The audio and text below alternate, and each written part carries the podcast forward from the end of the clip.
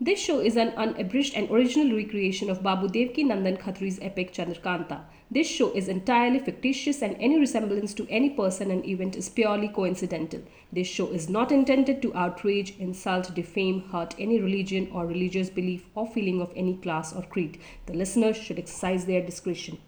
आप सुनना शुरू कर चुके हैं चंद्रकांता ये बाबू देवकी नंदन खत्री की महागाथा का हुबहू पाठन है पहला भाग, अठारवा बयान। अब महाराज शिवदत्त की महफिल का हाल सुनिए। महाराज शिवदत्त महफिल में आ विराजे जब रंभा के आने में देर हुई तो एक चौबेदार को कहा कि जाकर उसको बुला लाए और चेतराम ब्राह्मण को तेज सिंह के लाने के लिए भेजा। थोड़ी देर बाद चौबेदार ने आके अर्ज़ किया, महाराज, रंभा तो अपने डेरे में नहीं है, कहीं चली गई। महाराज को बड़ा ताजुब हुआ क्योंकि उसका भी जी से चाहने लगे थे। दिल में रंभा के लिए अफसोस करने लगे और हुक्म दिया कि फ़ौरन उसे तलाश करने के लिए आदमी भेजे जाए। इतने में ही चेतराम ने आकर दूसरी खबर सुनाई कि कैद खाने से तेज सिंह नहीं आए हैं। अब तो महाराज के होश उड़ गए। सारी महफिल दंग हो गई कि अच्छे गाने वाले आई जो सबों को बेवकूफ़ बना के चली गई। घसीटा सिंह और चुन्नीलाल अय्यार ने अर्ज़ किया, महाराज बेशक वो कोई अय्यार था, जो इस तरह आकर तेज सिंह को छुरा ले गया। महाराज ने कहा, ठीक है, मगर काम उसने काबिल इनाम के किया। चालाकों ने भी तो उसका गाना सुना था। महफिल में मौजूद ही थे। उन लोगों के अकल पर क्या पत्थर पड़ गए थे कि उसको ना पहचाना? लालत है तुम लोगों की अयार कहलाने पे। यह कह महाराज गम और गुस्से से भरे हुए उठकर महल चले गए। महफिल में जो लोग बैठे थे, उन लोगों ने भी अपने घर का रास्ता लिया। तमाम शहर में यह बात फैल गई, जिधर देखिए उसी तरफ़ चर्चा थी। दूसरे दिन, जब गुस्से में भरे हुए महाराज दरबार में आए और एक चौबेदार ने अर्ज़ किया, महाराज, वो जो गाने वाली आई थी, असल में वो औरत ही थी। वो चेतराम मिश्र की सूरत बनकर तेज सिंह को छुरा ले गई। मैंने अभी अभी उन दोनों को उसी सलाई वाले जंगल में देखा है। ये सुन महाराज को और भी ताजुब हुआ। हुक्म दिया कि बहुत से आदमी जाएँ और उन्हें पकड़ कर ले आए। चौबेदार ने फिर अर्ज़ किया, महाराज, इस तरह वे गिरफ़्तार ना होंगे, भाग जाएँगे। घसीटा सिंह और चुन्नीलाल मेरे साथ चले तो मैं थोड़ी देर में इन लोगों को दिखला दूँ।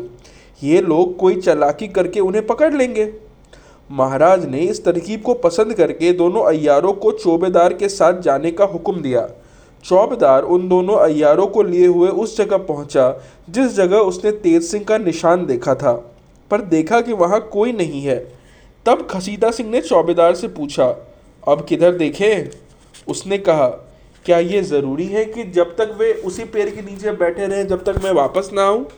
इधर उधर देखिए, कहीं ना कहीं होंगे। ये सुन घसीटा सिंह ने कहा अच्छा चलो, तुम ही आगे चलो।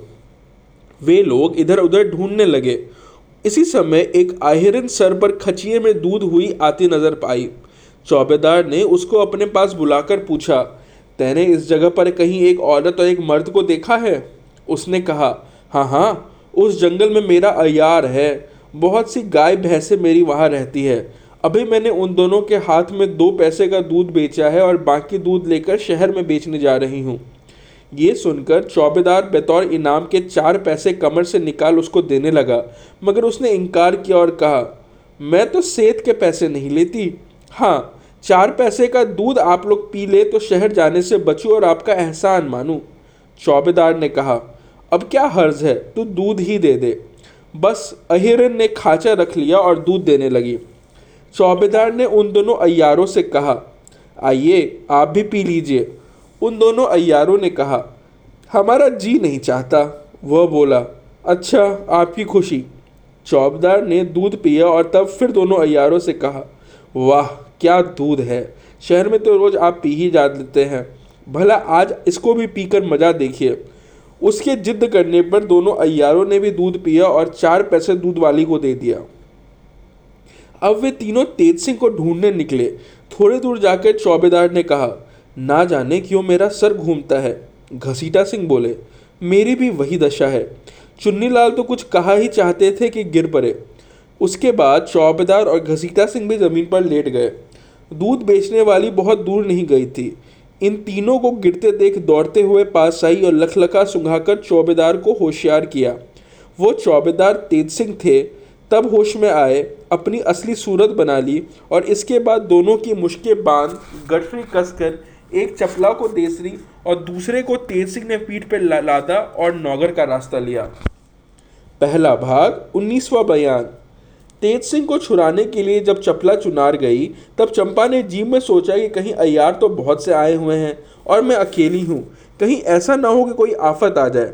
ऐसी तरकीब करनी चाहिए जिससे अयारों का डर ना रहे और रात को भी आराम से सोया जा सके। ये सोचकर उसने एक मसाला बनाया।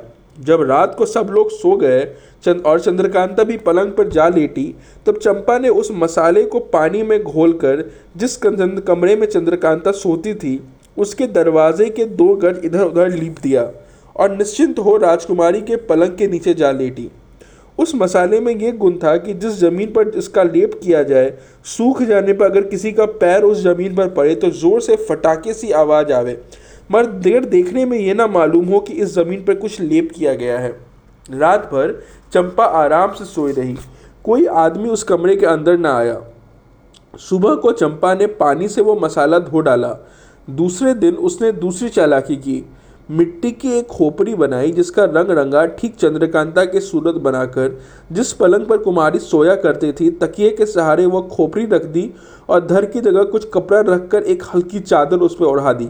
मगर मुँह खुला रखा और खूब रोशनी करके उस चारपाई के चारों तरफ़ वही लेप कर दिया। कुमारी से कहा, आप दूसरे कमरे में आराम करें। चंद्रकांता समझ गई और दूसरे कमरे में जा लेटी। जिस कमरे में चंद्रकांता सोई, उसके दरवाजे पर भी लेप कर दिया और जिस कमरे में वो पलंग की खोपड़ी रखी थी, उसके बगल में एक कोठरी थी। चिराग बुझाकर आप उसमें सो रही। आधी रात गुजर जाने के बाद उस कमरे से जिसके खोपड़ी रखी थी, फटाके की आवाज़ आई। सुनते ही चंपा झट उठ बैठी और दौड़कर बाहर से किवाड़ बंद कर खूब गुल करने लगी। यहाँ तक कि बहुत सी लौंडियाँ वहाँ आकर इकट्ठा हो गई और एक ने जाकर महाराज को खबर दी कि चंद्रकांता के कमरे में चोर घुसा है। ये सुन महाराज खुश दौड़े आए और हुक्म दिया कि महल के पहरे में दस पाँच सिपाही अभी आवे। जब सब इकट्ठा हुए कमरे का दरवाज़ा खोला गया, देखा कि राम नारायण और पन्ना लाल दोनों अयार भीतर हैं। बहुत से आदमी उनको पकड़ने के लिए अंदर घुसाए उन अयारों ने भी खंजर निकाल चलाना शुरू कर दिया। चार पाँच सिपाहियों को जख्मी किया, आखिर पकड़े गए। महाराज ने उनको कैद में रखने का हुक्म दिया और चंपा से हाल पूछा। उसने अपनी कार्रवाई कह सुनाई। महाराज बहुत खुश हुए और उसको इनाम देकर पूछा, चपला कहाँ है? उसने कहा, वो बीमार है। फिर महाराज ने कुछ और ना पूछा, अपने आरामगाह में चले गए। सुबह को दरबार में महाराज ने उन अयारों को तलब किया। जब वे आए तो पूछा, तुम्हारा नाम क्या है? पन्ना लाल बोला सरतौर सिंह महाराज को उसकी धिटाई पर बड़ा गुस्सा आया। कहने लगे, ये लोग बदमाश हैं, जरा भी नहीं डरते। खैर, ले जाकर इन दोनों को खूब होशियारी से कैद रखो। हुक्म के मुताबिक वे लोग कैद खाने में भेज दिए गए। महाराज ने हरदयाल सिंह से पूछा, कुछ तेज सिंह का पता लगा? हरदयाल सिंह ने कहा, महाराज, अभी तो पता नहीं लगा। ये अयार जो पकड़े गए हैं, उन्हें खूब पीटा जाए तो शायद ये लोग कुछ बतावे। महाराज ने कहा ठीक है, मगर तेज सिंह आवेगा तो नाराज़ होगा कि अयारों को क्यों मारा। ऐसा कायदा नहीं है। खैर, कुछ दिन तेज सिंह की राह देखा जाए, फिर जैसा मुनाविर मुनासिब होगा किया जाएगा। मगर एक बात का ख्याल रखना, वो ये है कि तुम फौज के इंतज़ाम से होशियार रहना, क्योंकि शिवदत्त सिंह का चढ़ आना अब ताजुब नहीं है। हरदयाल सिंह ने कहा, मैं इंतज़ाम से होशियार हूँ। सिर्फ़ एक बात महाराज से इस बारे में पूछना चाहता हूँ, जो एकांत में अर्ज़ करूँगा। जब दरबार बर्खास्त हुआ तो महाराज ने हरदयाल सिंह को एकांत में बुलाया और पूछा, वह कौन सी बात है? उसने कहा, महाराज, तेज सिंह ने कई दफ़ा मुझसे कहा है, बल्कि कुंवर वीरेंद्र सिंह और उनके पिता ने भी फरमाया है कि यहाँ के मुसलमान सब क्रूर के तरफदार हो रहे हैं। जहाँ तक हो, इनको कम करना चाहिए। मैं देखता हूँ तो ये बात ठीक मालूम होती है। इसके बारे में जैसा हुक्म हो, किया जाए। महाराज ने कहा, ठीक है, हम खुद इस बात के लिए तुमसे कहने वाले थे। खैर, अब कह देते हैं, तुम धीरे धीरे सब मुसलमानों को नाजुक कामों से बाहर कर दो। हरदयाल सिंह ने कहा, बहुत अच्छा ऐसा ही होगा। यह कह महाराज ने रुखसत होकर अपने घर चले आए। पहला भाग, बीसवा बयान। महाराज शिवदत्त सिंह ने घसीता सिंह और चुन्नी लाल को तेज सिंह के पकड़ने के लिए भेजकर दरबार बर्खास्त किया और महल में चले गए। मगर दिल में उनका रंभा की जुल्फों में ऐसा फंस गया था कि किसी तरह निकल नहीं सकता था। उस रोज महारानी से भी हंसकर बोलने की आफ नौबत ना आई। महारानी ने पूछा, आपका चेहरा सुस्त क्यों है? महाराज ने कहा, कुछ नहीं, जागने से ऐसी कैफियत है। महारानी ने फिर से पूछा, आपने वादा किया था कि उस गाने वाली को महल में लाकर तुमको भी उसका गाना सुनाएँगे, सो क्या हुआ? जवाब दिया वो हम ही लोगों को उल्लू बनाकर चली गई। तुमको किसका गाना सुनाए ये सुन महारानी कलावती को बड़ा ताजुब हुआ। पूरा पूछा, कुछ खुलासा कहिए, क्या मामला है? इस समय मेरा जी ठिकाने में नहीं है, मैं ज़्यादा नहीं बोल सकता। यह कर महाराज वहाँ से उठकर अपने खास कमरे में चले आए और पलंग पर लेटकर रंभा को याद करने लगे और मन ही मन सोचने लगे, ये रंभा कौन थी? इसमें तो कोई शक नहीं कि वो भी औरत थी। फिर तेज सिंह को क्यों छुरा ले गई? हाय, क्या इसी बात पर वो आशिक नहीं हो गया? जैसे कि उसने कहा था, हाय रंभा, तूने मुझे घायल कर डाला। क्या इसी वास्ते तू आई थी? क्या करूँ? कुछ पता ही नहीं, मालूम जो तुझे ढूंढूं। दिल की बेताबी और रंभा के ख्याल में रात भर नींद न आई। सुबह को महाराज ने दरबार में आकर दरियाफ्त किया। घसीटा सिंह और चुन्नीलाल तेज सिंह का पता लगाकर आए या नहीं, मालूम हुआ कि वे लोग अभी तक नहीं आए। ये सुन महाराज को और भी आश्चर्य हुआ। अर्जियों तो सभी को सुनते थे, मगर ख्याल रंभा की तरफ़ ही लगा हुआ था। इतने में बद्रीनाथ, नाजिम ज्योतिषी जी और क्रूर सिंह पर नज़र पड़ी। उन लोगों ने सलाम किया और एक किनारे बैठ गए। उन लोगों के चेहरे पर सुस्ती और उदासी देखकर और रंज मच गया, मगर कचहरी में कोई हाल उनसे ना पूछा। दरबार बर्खास्त करके तखलिया में गए और पंडित बद्रीनाथ, क्रूर सिंह, नाजिम और जगन्नाथ ज्योतिषी को तलब किया। जब वे लोग आए और सलाम करके अदब के साथ बैठ गए, तब महाराज ने पूछा, कहो, तुम लोगों ने विजयगढ़ जाकर क्या किया? पंडित बद्रीनाथ ने कहा, हुजूर, काम तो यही हुआ कि भगवान दत्त को तेज सिंह ने गिरफ़्तार कर लिया और पन्नालाल और राम नारायण को एक चंपा नामी औरत ने बड़ी चालाकी और होशियारी से पकड़ लिया। बाकी मैं बच गया। उनके आदमियों में सिर्फ़ तेज सिंह पकड़ा गया, जिसको ताबेदार ने हुजूर में भेज दिया था। सिवाय इसके और कोई काम नहीं हुआ। महाराज ने कहा, तेज सिंह को भी तो एक औरत छुड़ा ले गई। काम तो उसने सजा पाने लायक किया है, मगर अफसोस। ये तो मैं ज़रूर कहूँगा कि वो औरत ही थी जो तेज सिंह को छुड़ा ले गई। मगर कौन थी ये ना मालूम हुआ? तेज सिंह को तो लेती ही गई, जाते दफ़ा चुन्नी लाल और घसीटा सिंह पर भी मालूम होता है हाथ फेरती गई। वे दोनों उसकी खोज में गए थे, मगर अभी तक नहीं आए। क्रूर की मदद करने से तो मेरा नुकसान ही हुआ।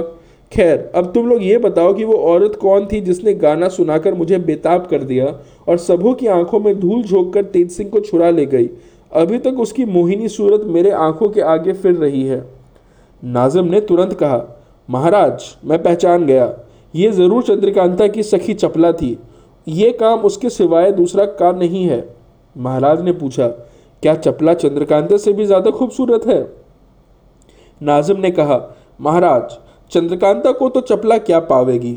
मगर उसके बाद दुनिया में अगर कोई खूबसूरत है तो चपला ही है, और वो तेज सिंह पर आशिक भी है। इतना सुन महाराज कुछ देर हैरानी में रहे, फिर बोले, चाहे जो हो, जब तक चंद्रकांता और चपला मेरे हाथ ना लगेगी, मुझको आराम ना मिलेगा। बेहतर है मैं इन दोनों के लिए जयसिंह को चिट्ठी लिखूं। क्रूर सिंह बोले, महाराज जयसिंह चिट्ठी को कुछ ना मानेंगे। महाराज ने जवाब दिया, क्या हर्ज है? अगर चोटी पर कुछ ख्याल ना करेंगे तो विजयगढ़ को फतेह ही करूँगा। यह कर मीर मुंशी को तलब किया। जब वो आ गया तो हुक्म दिया। राजा जयसिंह को नाम मेरी तरफ़ से खत लिखो कि चंद्रकांता की शादी मेरे साथ कर दे और दहेज में चपला को दे दे।